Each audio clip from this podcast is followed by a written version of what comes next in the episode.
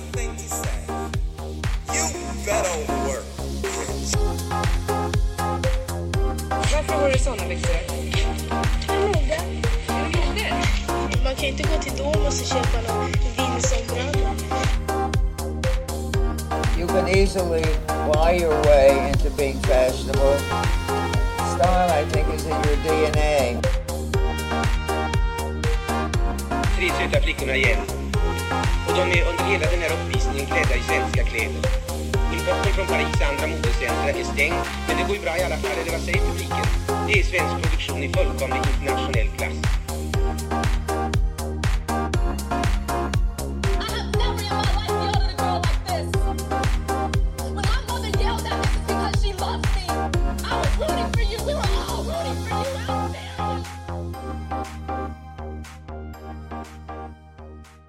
Den första upplagan av Eurovision Song Contest skedde redan 1956 och eh, var ju då en radiosänd eh, musiktävling.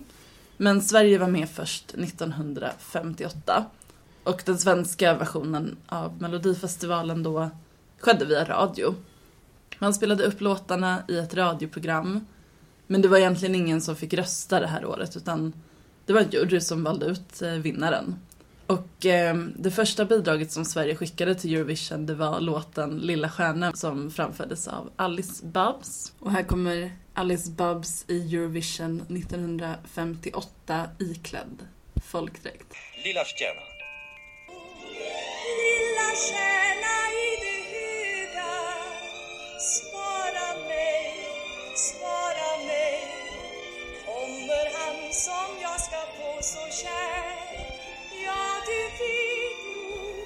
Eh, det var inte hon som hade liksom skickat in och skrivit låten. Utan de första upplagorna av den svenska melodifestivalen, då var det liksom att juryn, eller eh, Sveriges Radio, bestämde att en viss artist skulle framföra samtliga tävlande låtar. För att fokus skulle vara på melodin. Det var en melodifestival. Så att eh, det kunde vara lite vem som helst som fick åka och sjunga ett bidrag. Även om man kanske creddade den som hade skickat in låten från början. Ehm, och ehm, så småningom så utvecklades ju Melodifestivalen till en tävling där man fick rösta på alternativen. Och från början så fick man lyssna på låten i radio och sen skicka in en poströst. och det här var väl, ja det var eh, över 60, var det 70 år sedan till och med? Nästan 70 år sedan som det startade. Och eh, men det, största, det viktigaste för Sveriges Radio på den här tiden var helt enkelt att melodin stod i fokus. Under 60-talet kom Melodifestivalen att bli en riktig folkfest. Just för att det var då fler familjer fick egna tv-apparater i hemmet. Engagemanget och TV tittarsiffrorna ökade. Och i fokus var fortfarande låtarna. Men 1966 så gjorde man om reglerna och då blev det också själva artisten, alltså den som hade kommit in med bidraget, som också fick framföra låten. Och det här var även då man kunde se mer popmusik som tog del i festivalen. Men 1968 så kom det stora genombrottet för då sände SVT den första eh, sändningen med färg. Och vad blev resultatet? Spektakulära scenkläder. Jajamän. Jag tycker det låter helt otroligt att det var först 1968 som de sände i färg. Ja, I alla fall var det första melodifestivalen i färg. verkligen. Jag vet att min mamma har nämnt det här, tror jag i alla fall, för hon är ju född 1956. Så nu måste jag tänka snabbt. Ja, men då var väl hon 12 år ungefär kanske. Om de, jag vet inte om de hade exakt färg-tv då hemma, men ja, det var stort i alla fall. Och Sverige har ju varit eh, en riktig stjärna i Eurovision, eller? Ja, alltså vi har faktiskt vunnit eh, nästan flest gånger i Eurovision. Sex gånger. Den som eh, ligger före oss är Irland. Men jag vet inte om sex gånger egentligen är så många gånger om man tittar på antalet Eurovision som har gått. Nej, för jag menar, jag, okej, vi började delta 58. Mm. Om jag ska räkna snabbt nu så är det väl, nu, nu säger jag ungefär, Mm. kanske till och med exakt 65 år sedan. Ja. Det är inte så jättemycket. Nej, inte om man ska ta det i procent. I början så, det tog ganska lång tid innan Sverige vann första gången och i början så var det faktiskt Luxemburg, det lilla landet, som vann jätteofta. Men de har legat av sig på sistone tror jag. Mm. Men sen tror jag väl ändå att Sverige, eller det är det vi kommer prata om idag, att vi har liksom blivit lite landet för Melodifestivalen just för att vi har varit lite mer woke när det kommer till att kanske göra lite, vad säger man, framträdanden som står ut. Ja men absolut. Ikoniska framträdanden. Exakt. Så ja, dagens avsnitt kommer ju handla om mellomode genom tiderna. Och eh, ja, men Melodifestivalen har väl haft flera olika namn under årens gång. Har Eurovision också haft olika namn? Den har haft olika namn. Man brukar säga att kärt barn har många namn. Eh, och om du, kan du komma på några exempel på namn? På svenska? Mm. Gud vad svårt. Alltså det skulle kunna vara slag, att den har hetat Schlagerfestivalen kanske? Eller Ja. meloditävling, något liknande.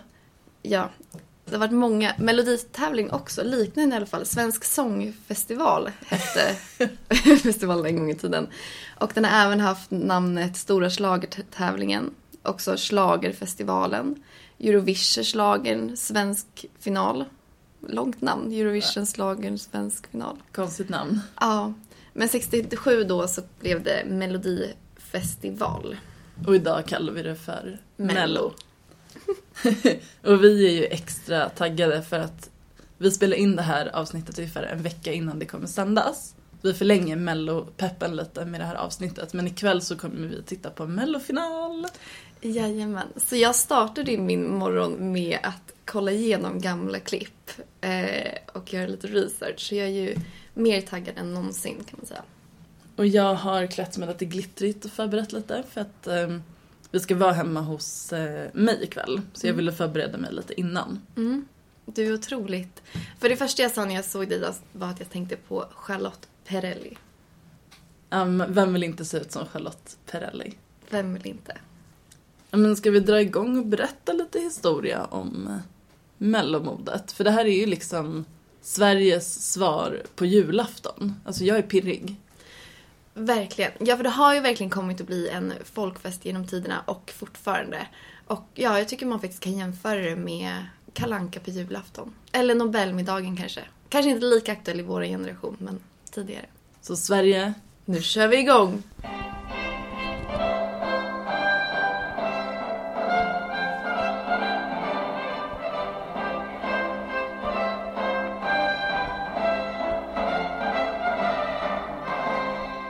The original mellostil, det känner jag är, det är ABBA. Ja, inget mellosnack utan att nämna ABBA. De var liksom de första som verkligen slog igenom med en stil både i mello och i Eurovision. Jag skulle säga att en stil som jag saknar idag, alltså just det här lite vågade. Det kanske var peak mellostil.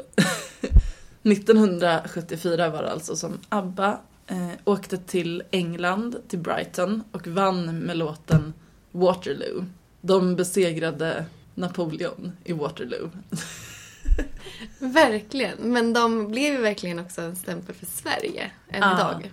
Otroligt bra PR för vårt land. Verkligen. Och jag tror alla minns och har sett de här kostymerna, kanske främst om det är Annie Frid som har en väldigt, väldigt tight glann satängblå dräkt med typ volanger på ärmar och ben. Det är höga träskostövlar. Hela gruppen får man säga har väldigt tajta dräkter. Och eh, väldigt tjusiga. Jag tycker de är skitsnygga. De är jättesnygga och eh, roliga. Och eh, dräkterna blev till som så att eh, Frida gick i alla fall in i en butik som hette Gröna moln och blått gräs som låg i Stockholm. Och den butiken måste jag säga att om inte jag är helt ute och cyklar så fanns den i Gamla stan och den fanns där fortfarande när jag var liten. Jag tror jag minns den. Den låg i en sån här, det ligger typ en tacobar där nu. Tråkigt. Det är typ en minigalleria kan man säga. Det fanns typ två, tre butiker i den. Mm, jag vet vad du menar. Mm. Nej, det är trist. Den stängde om det var den här butiken. Det kan ha varit. Jag bara har en känsla av att det var den. Mm.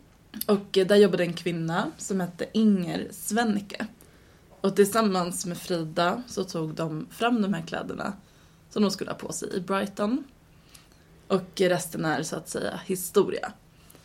Och eh, Ja, men många menar att det var här det började. Det var här det började med spektakulära scenkläder i Eurovision. Det har till exempel Caroline Fager sagt som är chef för ABBA-museet. Ja, men man kan ju bara tänka sig, för om det här var 1974 och kanske ja, men fler hade färg-tv så måste det här bara ha varit Ja, Men wow. Det gick genom rutan. Ja. Och de här tajta kläderna på männen också. Och där var det ju ett problem. Det fanns en nackdel.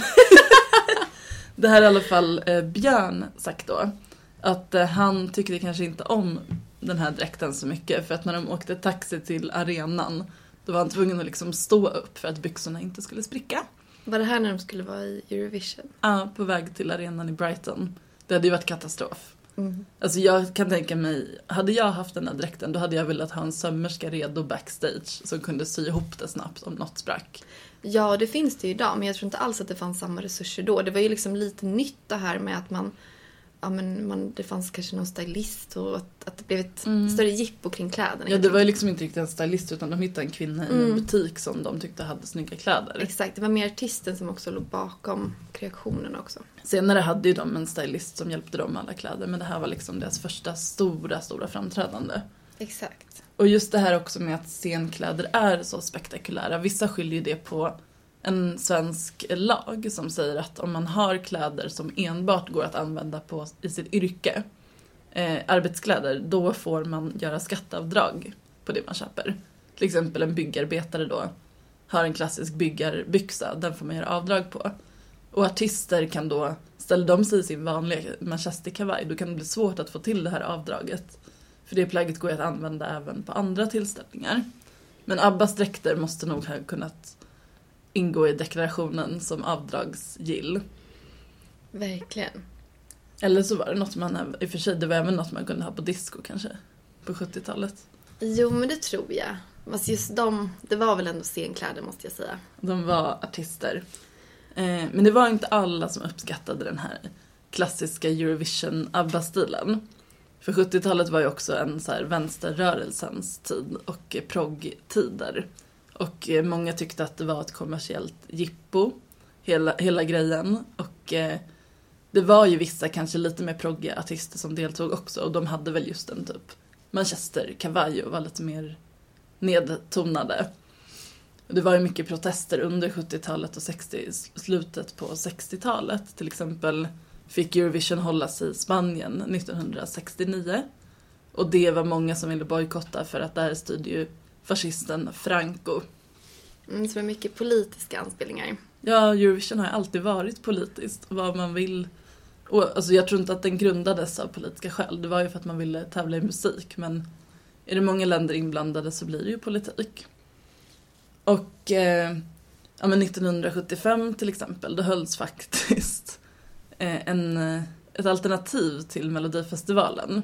Och då som en liten protest till den kommersiella. Ja, det hölls eh, en alternativ festival och det var ungefär samtidigt som den vanliga i mars. De skulle konkurrera. Det ble, vad jag har sett så blev det bara en upplaga av den.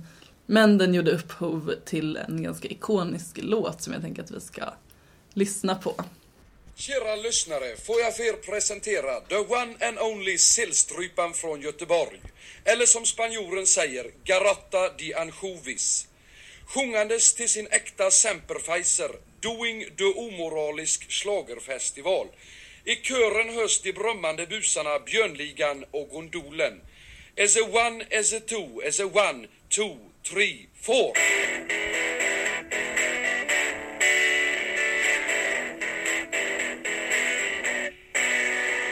Det rasslar av juveler och glittrar av guld. De sjunger om den spanska solen. Men garrotteringar och mod, det skiter de i och svänger på fascistkärringkjolen. Och här kommer ABBA i kläder och plast lika döda som sillkonserver. De skiter också i allt, vill göra snabba stål. Det pyr i mina franska nerver. Doing the omoralisk schlagerfestival.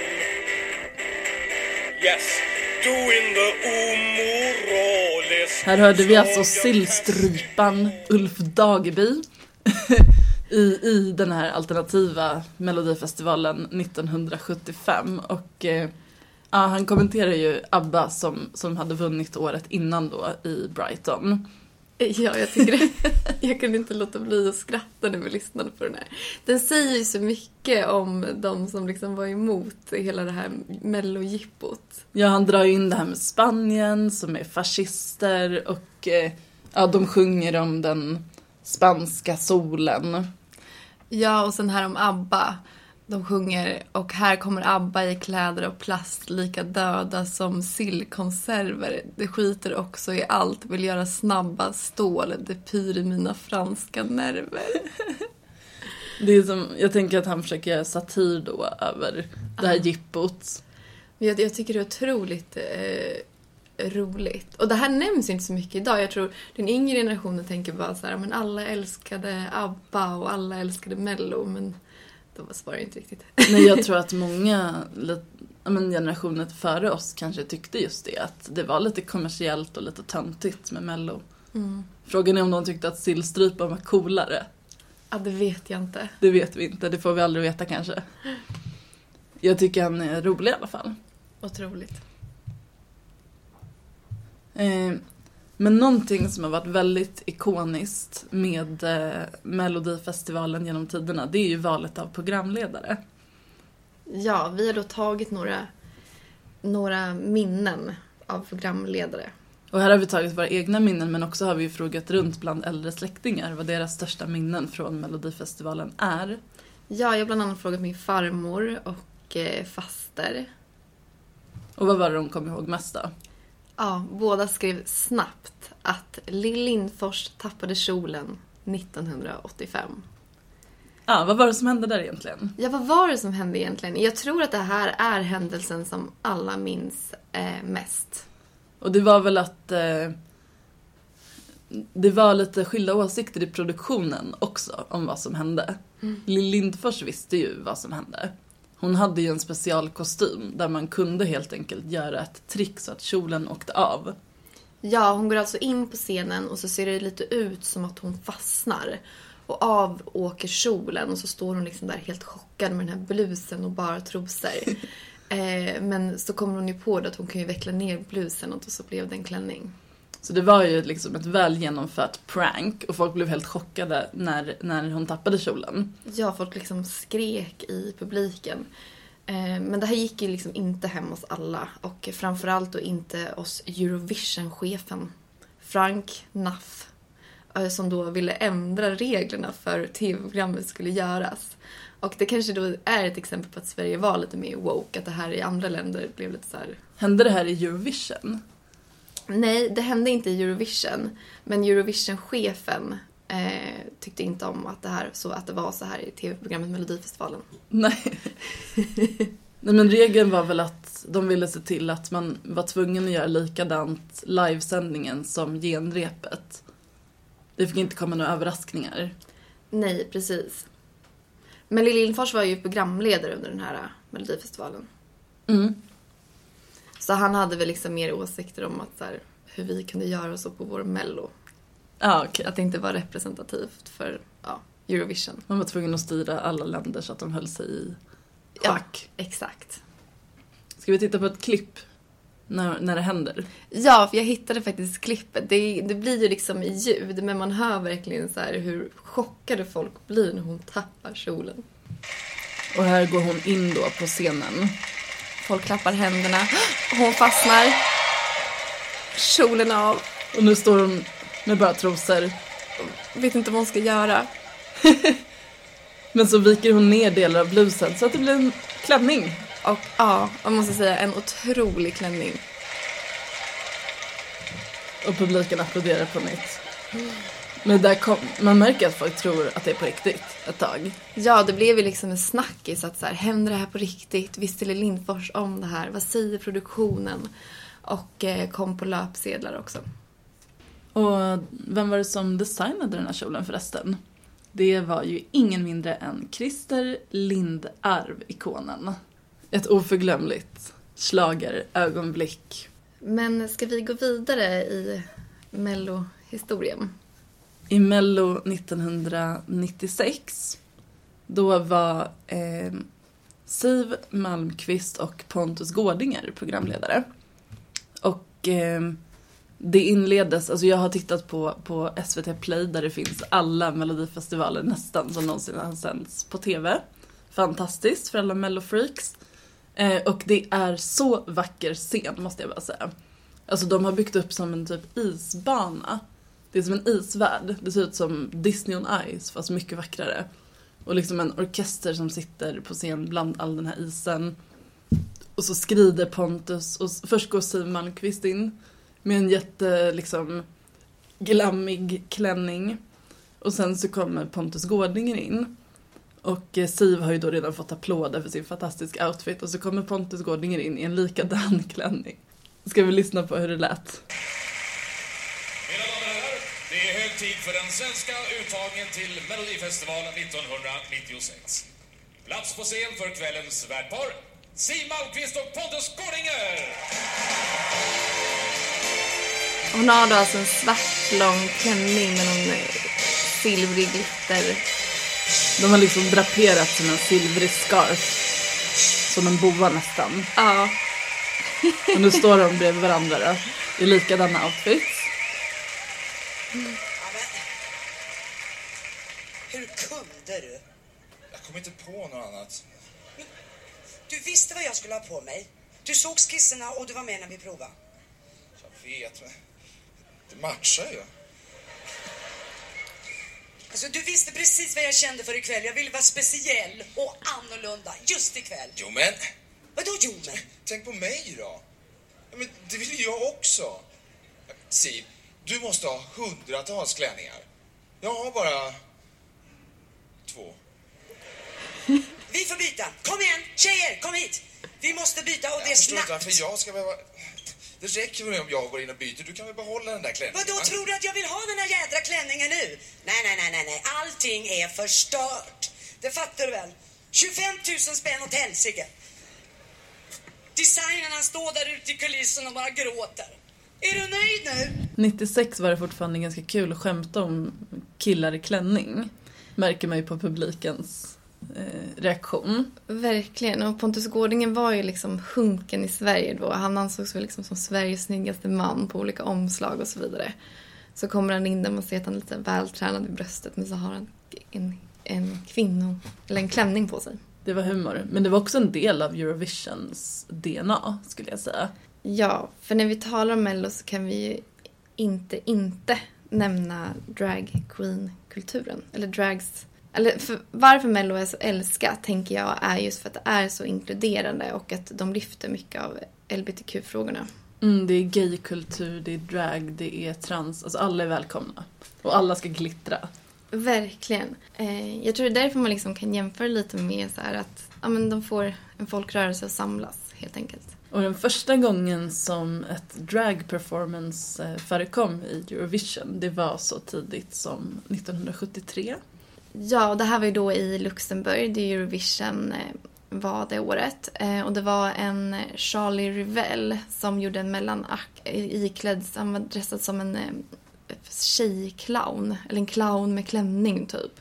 Som försökte sjunga opera och hade scennamnet eh, Carlotta Rivello. Och sen dess så har ju många drag queens passerat revy genom Eurovision och Mello. Jag tänker ju på, vi har Babsan har uppträtt flera gånger.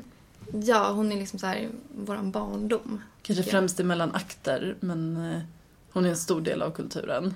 Gud ja, och även eh, After Dark. De har varit med flera gånger. Med Christer Lindarw som fyller 70 i år. Ja, det är otroligt. Och um, den första gången en dragartist vann Eurovision, det var 2014 i Danmark med Conchita Wurst, som jag tror de flesta minns. Ja, för det här var ju verkligen uppmärksammat och också vilken vinst för hela den kulturen och förebild. Och det är lite kul för att eh, året efter Måns Zelmerlöw hade vunnit i med låten Heroes så kom ju Conchita till Sverige och eh, uppträdde och sjöng då låten Heroes. Det var ju väldigt mäktigt. Ja, ett ögonblick från Friends Arena som vi inte glömmer. Men eh, förutom drag och all den glammen eh, så har vi faktiskt, om det är för, förra året måste det vara, så hade vi den allra första transpersonen som var med i Mello. Tone Sekelius. Som var med i år igen. Men eh, Sverige sticker ju ut just för att vi har många dragqueens som har uppträtt i Melodifestivalen och det kommer ju folk från hela världen som vill titta på just svenska Melodifestivalen. Och jag kan väl ändå tänka att lite från dragqueens som hela boa och glittret, glamouren kommer ifrån. Ja! Det får man ju verkligen tacka Babsan för skulle jag säga. Och en film som vi faktiskt pratade om lite, eller vi hade med ett klipp i förra avsnittet från den filmen, det är ju Livet är en slager.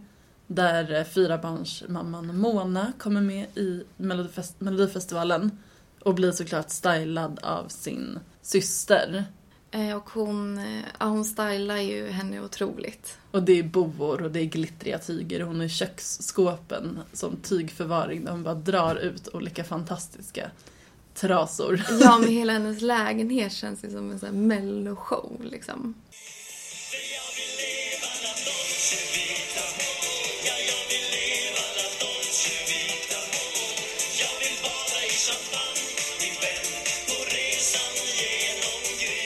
Ja, där hade vi den klassiska låten Dolce Vita. Kanske inte någonting som sillstrypan hade godkänt. Nej, men det är också komiskt för man tänker att Sillstrypan skulle, alltså ändå just det här med, om man pratar om inkludering. Mm.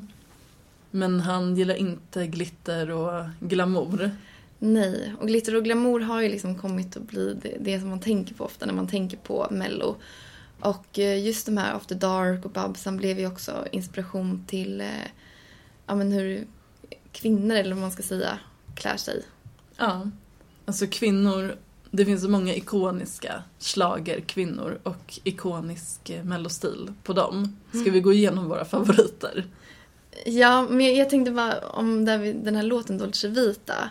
Eh, hon har ju nästan exakt samma kläder på sig som Lena Philipsson sen hade med Det gör ont. Nu vet inte jag exakt vilka, jag tror de kom typ samtidigt. Men just det här hur, in, hur, hur de influerade modet.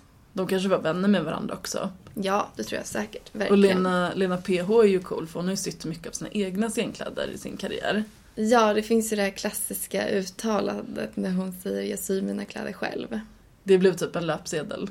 För att allt folk säger i mello, det blir en löpsedel. Och Gud, eh, ja. kvinnor har haft en förmåga att sätta sig på löpsedeln. Mm. Eh, vi behöver inte gå kronologiskt här utan jag tänker att jag tar det som jag starkast minns. Det var ju nakenchock. Det stod på hela omslaget på Aftonbladet tror jag det var. Och vilka tänker vi på då? Afrodita. Afrodite hade otroliga silverklänningar. Lite olika. Eller var det glittriga också? Silverglitter. De var silverglittriga och väldigt liksom utmanande. Hade man liksom sett det på Destiny Child hade man nog inte höjt på ögonbrynen men det liksom visade hela rumpan och nästan eh, könet. De var väldigt korta. Väldigt korta. Och eh, det här var ju då 2002 och redan vid renrepet så började de ju då ändra sig lite så här, ska vi verkligen ha på oss det här? För att pressen var ju där redan då och förlyssnade och eh, viskningarna gick varmt i rummet om att så här, men gud, ska de ha på sig det här? Och mycket riktigt så blev det ju löpsedeln Afrodite och deras nakenchock. Nu i efterhand så känner jag att jag har sett mer nakna scenkläder än Mm. det där. Ja, men det tråkiga är att de blev ju faktiskt tvungna att ändra scenkläder när de skulle framträda igen Mhm. då. då. Men de hade ju inte, eller de hade väl korta ändå? Eh, ja, nej men de hade det, men sen när de, när de skulle framföra låten liksom igen i någon akt, jag vet inte hur allting Ja. gick till, då var de tvungna att ha andra kläder på Kanske sig. var från delfinal Ja, men exakt. final. Någonting sånt. Eh, så att, ja, folks kommentarer påverkade. Ett citat som också har liksom fastnat, som antagligen var på löpsedeln. Brösten växte i direktsändning. Var känner vi igen det ifrån? Charlotte Perrelli. Hon eh, ställde sig på scen ganska kort efter att hon hade fött barn. I en väldigt tajt, eh, klassiskt liksom Charlotte Perrelli-maner på klänningen. Och hon var orolig att den skulle spricka för att brösten växte i direktsändning. Det måste också ha gjort ganska ont, tänker jag. Ja, men det gick ju bra allting. Ja, det gick ju väl jättebra. Ehm, ja, och sen en annan som jag tänker mycket på om man ska komma lite mer till nutid så är ju Gina Dirawi. Otrolig. Hon var ju programledare för Mello. Ja, 2013 tillsammans med, det hade jag helt glömt bort, men det var med, tillsammans med Danny Saxid, Saxedo, Saxedo, Saucedo. Saucedo. Ehm, Ja, vi glömde honom för att Gina Dirawi tog ju strålkastarljuset. Det gjorde hon verkligen. Och det här var alltså 2013. Hon är född 1990. Som vi. Som vi. Jag börjar räkna hur Hon gammal 23. hon är. 23 år. Och hon fick ju utstå otroligt mycket hat efter det här. Och eh, liksom livshot och eh, några år efter då hon också var eh, julvärd så fick hon ju också till slut ha livvakter. Om man ska säga någonting om hennes mellostil så var det ju väldigt så prinsesslika klänningar. Maffiga. Ja, för det jag tyckte hon stod ut med, för att åren innan så var det mycket att programledaren kanske skulle vara lite så här. Man hade liksom tagit bort lite det här glamouriga utan det skulle vara lite mer så här eh, moderiktigt och lite mer Stilrent. coolt, stilrent. Mm. Men hon kom där med de här liksom stora klänningarna och nej men alltså hon var så snygg. Men det, det som hände var att hon fick kritik på grund av att hon har en invandrarbakgrund. Och det var antagligen inte så många med invand- hennes bakgrund i alla fall som hade varit programledare för Mello i Sverige tidigare. Nej, men dels liksom invandrarbakgrund, ung kvinna som dessutom är rolig, dessutom är snygg, eh, vågar liksom sticka ut och säga det många andra kanske inte vågar säga och dessutom kan sjunga. Det var för mycket på en gång. Ja, hon var liksom för bra helt enkelt. Och det jag också tycker är kul med henne, nu vet inte jag om det här var, för jag blandar ihop lite för hon var ju också programledare för Idol, nu ska vi hålla oss till Mello, men där hade hon ju också väldigt mycket så här ikoniska Versace-historiska kläder. Eh, så hon är ju väldigt cool så. Hon går hela vägen. Men hon fick motta så mycket dödshot och eh, har haft det väldigt tufft. Och det är väl lite genomgående så att kvinnor som sticker ut i Mello får ofta skit. Och sen har vi ju Anna Bok till exempel. Hon är en kvinna som har fått skit typ sen hon blev känd. Eh, hon har ju fått utstå tjock mobbing många turer. Ja, och det är så tragiskt för när man tittar på hennes ABC som hon slog igenom då 1986. Hon var typ 15 då. Ja, Och redan då var hon tjockmobbad. ja och hon är hur snygg som helst och inte tjock någonstans. Och det är inte som att det är fult att vara tjock. Hon, hon är snygg när hon är tjock också. Ja, Men hon var verkligen. faktiskt inte tjock när Nej. hon var 15 och körde den här låten. Nej, alltså normerna då var ju liksom väldigt smala och hon kanske stack ut lite så som att hon var lite kurvig. Men, men nej men alltså att säga att hon var att hon fick tjockmobbning, det, det är så tragiskt. Ja, media har varit väldigt hårda på de som har stått på scen, speciellt tjejerna skulle jag säga faktiskt. Ja, och jag tycker liksom hela paparazzi och de har liksom varit på henne sedan dess. Vissa blir offerlamm för media. Ja, och många hånar henne att hon liksom inte har gjort något annat än den här ABC-låten. Och jag kanske, det kanske är av en anledning skulle jag vilja säga. Jag tror vi hade kunnat se och höra mer härliga låtar om Ja. pressen hade varit lite schysstare. Mm, För så ung också, det måste varit jättetufft faktiskt. Mm. Media är snällare idag kan man ju säga. Eller hur? Jo, det tycker jag. Nu är det väl mer trollen som är elaka.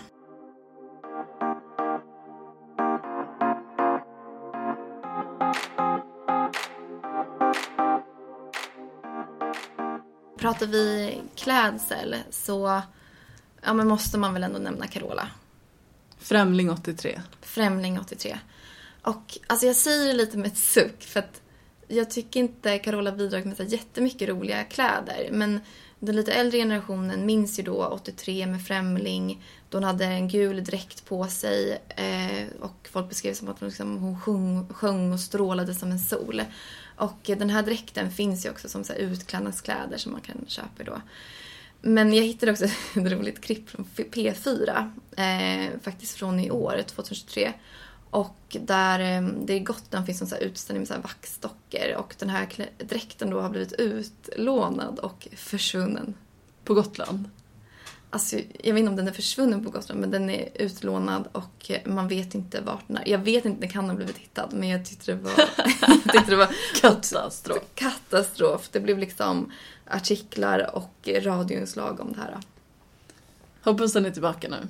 Ja, vi får hoppas. Även om inte jag tycker att det var så mycket att hänga i. I julgranen? Nej. Nej.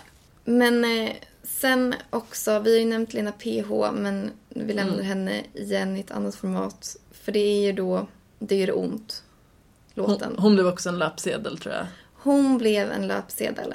Dels hade hon ju en väldigt kort klänning på sig eh, med höga stövlar och liksom nästan juckar mot stativet och sjunger Det gör ont. Så vad blev löpet? Jo, porrdansen. Mm. Jag tycker ju hela det uppträdandet är otroligt festligt. Jag älskar det. Ja, och när man tittar på det en, alltså en tillbakablick och tittar på det nu då ty- tycker man ju verkligen så här att hon var så cool. Att hon ändå Mm. vågade göra det som hon gjorde. Men sammanfattningsvis är det väl så att kvinnor som har varit med i Mello har blivit jävligt hårt granskade. I regel. Mm. Så att, eh, men också väldigt ihågkomna. Och älskade såklart.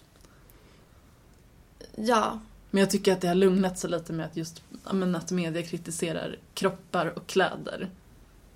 eh, gud ja, det, det får man ju bara inte göra. Nej, idag är det liksom helt otänkbart att man skulle skriva att någon var ful eller tjock eller för naken på en löpsedel. Nej, och man har ju aldrig skrivit någonting så om en eh, man. Då skrattar man bara åt det om det, om det har hänt Nej, jag kommer inte på någon. Nej, jag kommer inte på någonting heller. Men det är lite en teori jag har också. Eh, om vi ska vara politiska. Nej men så här. Eh, män kan vara roliga. Mäns kroppar är roliga. De kan springa ut på scen med bara en ballong. Alltså så här, göra ballongdansen och vara nakna. Och folk kommer tycka det är skitkul och skratta och han bjuder på sig själv. Men kvinnors kroppar kan ju inte vara roliga. Nej, och kvinnor får heller inte bjuda på sig själva. Nej. Men alltså det här med Gina Dirawi var ju faktiskt inte så länge sedan så att tyvärr tycker jag inte att vi har kommit jättelångt men det är självklart ett steg på vägen. Aftonbladet skulle inte kunna ha sådana löpsedlar idag. Så Det går framåt. Det går framåt, sakta men säkert. Men det gör ont. Det gör ont.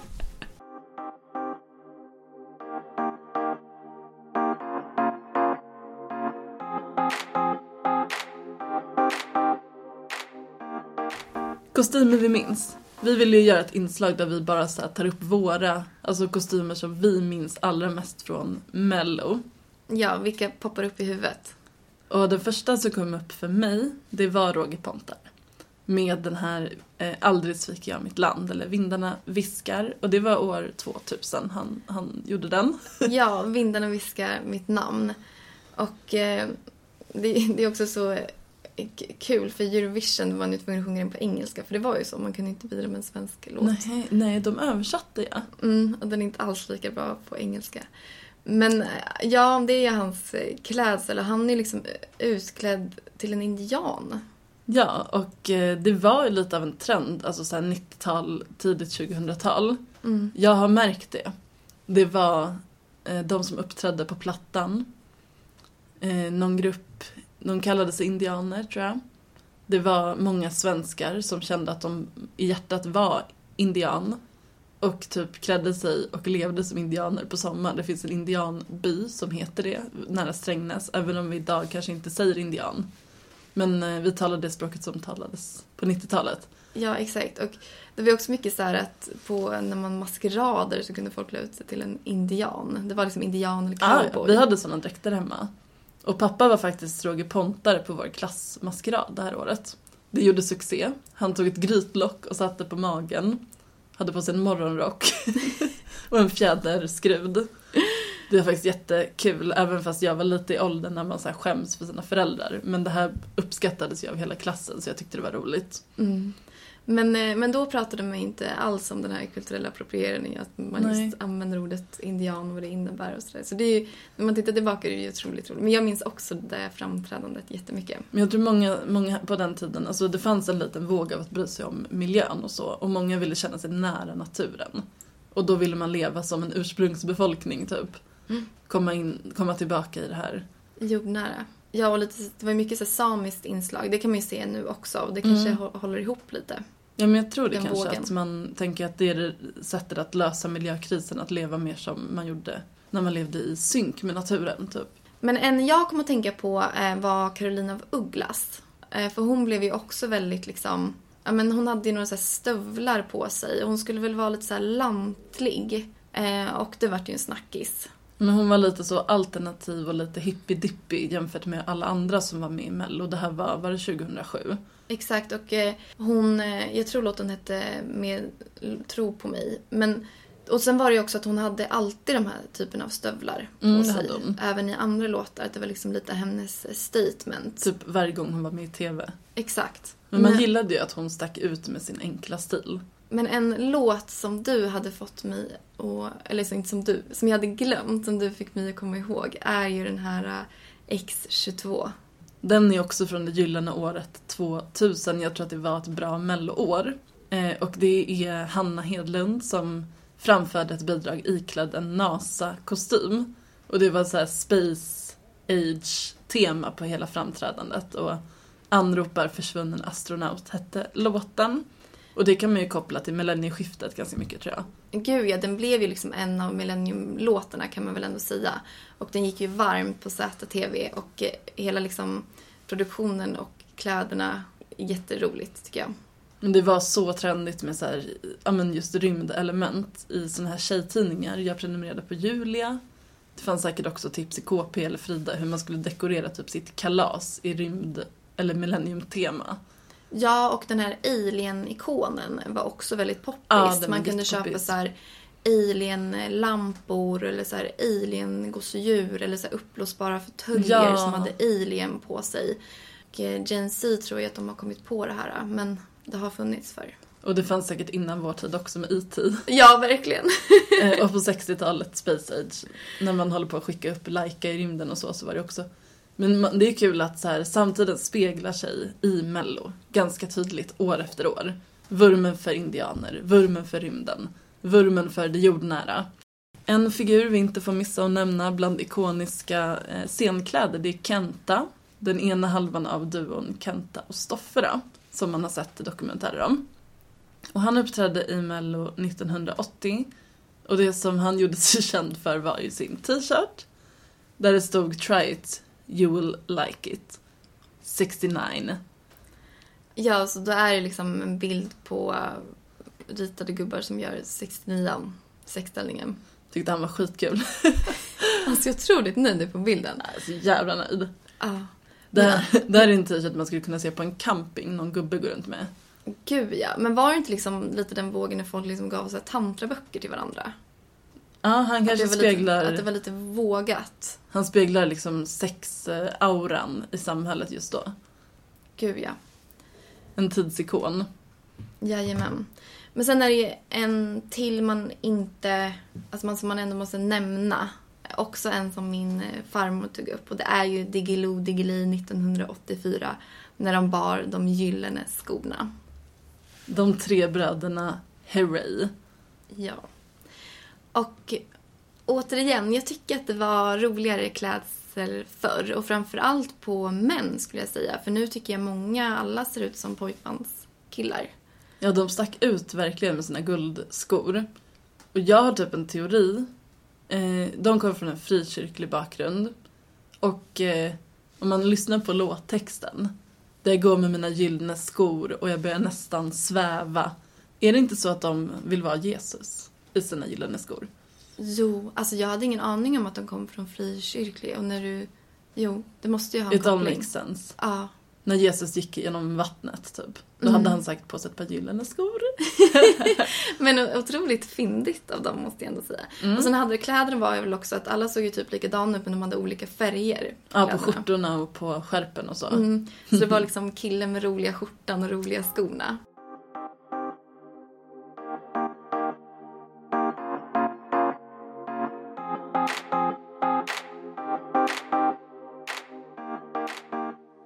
För att avrunda det här så ska jag påminna om en ganska aktuell sak idag. Det var 2009 så gjorde DJ Trex eh, från Grotesco en mellanakt som hette Tingeling. Där han då drev ganska mycket med Ryssland. Ja, vi hör ju de ryska tonerna. Och där står det också en kör som liksom klädd i så här kommunistiska dräkter, bara killar. Och här kommer ryska dockor som kulisser. Och ur kommer fyra sexiga dansare. Som ser ut som De ska Russian vara- hookers. Ja, det ska väl vara lite glimt till prostitution med de här stövlarna. Och så kör de discodans. Och sen vänder de rumpan till då med en sån här röd kommuniststjärna på. Mm. Det här var typ... Det var ju när DJ Trex verkligen slog igenom och han har ju dykt upp på flera andra mellanakter. Men det här tycker jag var den absolut roligaste. Ja. Men det var inte musik som var godkänd av Putin. Nej, inte uppskattat. Han framförde sina klagomål till SVT. Mm. Frågan är hur reaktionen skulle bli om vi hade det som mellanakt i år igen. Ja, det hade typ kunnat vara liksom krig. Det är startskottet i tredje världskriget. Mm, skulle kunna vara. Det hade också varit skitkul om de gjorde det igen. Det hade varit jättekul. Men alltså jag skulle säga att man saknar den här improviseringen. Mm, man måste retas lite mer. Lite mer banter. För att knyta ihop vår mellopepp och allt vi nu har gått igenom genom Melodifestivalens historia. Jag tänker så här. Vi har kunnat slå fast att boa och glittriga kläder är liksom mellokostymen number one och vi har nog que- queer-kulturen att tacka för det. Mm. Och att eh, jag tycker inte att Mello längre känns som ett kommersiellt jippo. Nej, det är typ en allmänt älskad folkfest. Mm. Och man ser ju liksom hela publiken när man kollar på TV. Alla har typ boa på sig. Det är verkligen den nationella symbolen för Mello. Exakt. Och Mello kanske är det sista som vi har som håller ihop oss. För att jag menar, förut hade vi kungafamiljen som liksom var någonting som inkluderade och alla tyckte om. Alla kollade på Nobelmiddagen. Men så är det ju inte riktigt. Men Mello tittar även den yngre generationen på. Ja, det, kom, det tillkommer verkligen nya tittare varje år. Det, de yngsta tittar och de äldsta tittar. Gud ja, och det är också en anledning till varför jag tycker om det. För att jag kan liksom diskutera det med min mormor och kanske någon yngre kusin. Sen hade du en spaning. Ja, jag tycker att... eh, Ja, för när man tittar på alla de här bilderna och klippen så jag tycker att killarna klär sig alldeles för tråkigt. Ja, vi har inte ens pratat typ om några killar och deras klädsel. Nej, Knappt. verkligen inte. Alltså förutom de äldre, alltså Diggiloo Diggiley, de var ändå Mm. lite kul för sin tid. Eh, Men jag tycker att alla killar ser ut som, eh, ja men som boybands. Ja, step it up. Step it up, verkligen. Men sen så tycker jag också att många, eller jag tycker att idag att det känns som att många artister blir väldigt så här, styrda över hur de ska se ut och hur hela framträd ska se ut. Att man vet inte riktigt vem som är personligheten bakom och det tycker jag ändå Mm. att man kunde se lite mer förr. Eh, jag tycker det är lite så här anmärkningsvärt hur högt självförtroende Sverige har på att vi alltid vinner Eurovision och så. Jag fattar att vi har vunnit många gånger, men om man slår ut det så har vi vunnit ungefär en gång var tionde år.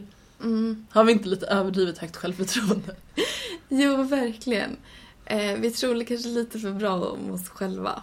För jag hade gissat att det var fler. Jag trodde också att det var fler. Jag blev den fa- hypen vi har. Ja, jag blev faktiskt chockad. En grej som jag också tycker man ska nämna, för jag tycker ändå att det finns fortfarande den här melloskammen. Att vissa så här skäms lite för att de tittar på mello. Mm. Och min spaning är att det är lite den äldre generationen. För att jag vet min äldre brorsa är lite så. Eh, förra veckan, eller om det var veckan innan, så skulle vi titta på mello hos en kompis och jag skulle bjuda över honom. Och då när jag nämnde att vi skulle titta på mello så var han såhär, åh, ska vi titta på mello? Mm. Och då skyllde jag på att vi inte skulle titta så mycket på mello utan det var Saras kille som tyckte om mello. Jag gjorde det liksom för, För du fick också skämmas. Men det var också för att jag ville locka dit honom. Mm. Eh, och jag tycker också lite om mina så äldre kompisar men som är födda kanske 70 Men det här är Gen 80-talet. X. Gen X. Och de liksom... Jag tror det är för att de har, liksom, har, för, har föräldrar som är uppvuxna med att de fick färg-tv och som tittar nitiskt på de här programmen. Och att de vill vara lite revoltiska. Att så här, men åh, kan vi inte sitta och prata istället? Och jag tror också det finns ett spår av de som kanske var tonåringar på 70-talet. De tyckte också att det var lite av ett kommersiellt jippo och det var vänsterrörelsen och liksom alternativa melodifestivaler. Men medan vår generation då, millennials och yngre, är ju helt besatta. Ja, att det blir mer, vi ser det som så nostalgi.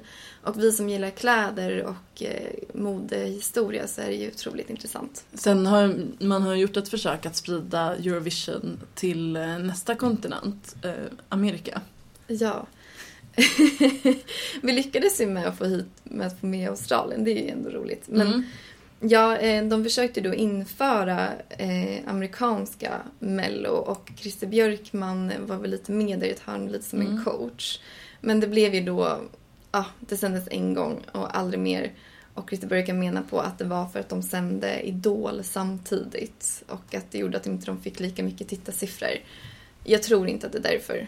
Jag tror inte de har riktigt kulturen av eh, slager på samma sätt. Och de gör inte den typen av musik kanske riktigt.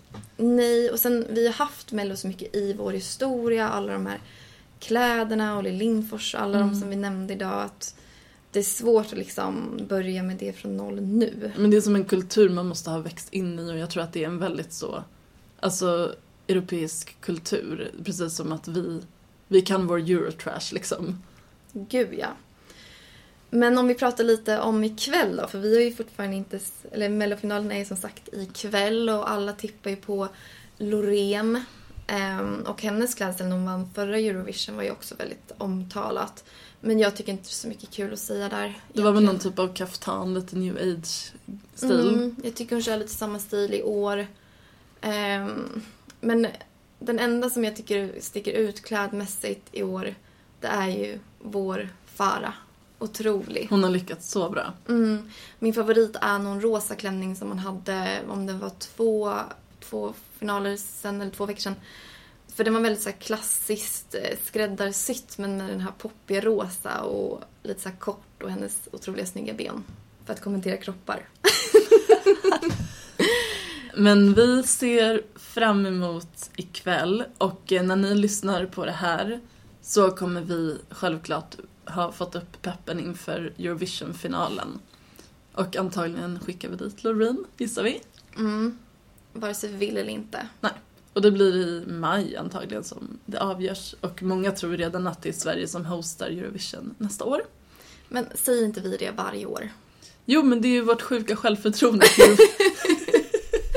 Okej, men bara en grej där. För jag, jag vet inte vem jag hejar på, men, men jag hejar nog faktiskt inte på Loreen. Jag har inget emot henne så alltså, men, men en grej som jag tycker är kul om Loreen kommer vidare, det är att vi återigen får en tjej. För innan Cornelia Webb som vann förra året så var det en otrolig våg. Måns Zelmerlöw gjorde något avstamp där med att liksom vi år efter Mm. år skulle skicka in boybands. Och Tusse dock också. Ja men Tuss, ja, Tusse måste vi ju nämna. Han stack ut för han hade väldigt fin röd kostym. Ja, han är nog den enda på väldigt många år som... Han kör ju sin grej. Ja. Men det är den nya generationen. Stort tack alla mellofantaster för att ni har lyssnat på dagens poddavsnitt. Glöm inte att eh, följa oss i poddappar, ge betyg och eh, följ oss på Instagram studio tvatt. Yes, och för ett litet avslut på det här eh, avsnittet så avslutar vi med, eh, med Euphoria. Fast då framförd av Gina Dirawi när de Ja, när hon körde Melodifestivalen 2013. Och det är väl liksom en liten hyllning till eh, Gina Dirawi. Att hon både kan sjunga, är rolig och sticker ut. Och, eh, och också en liten glimt till Loreen. För kan hon göra det igen? Det får vi veta ikväll. Stort tack för att ni har lyssnat. Tack. Vi ses om två veckor, hejdå! Hejdå!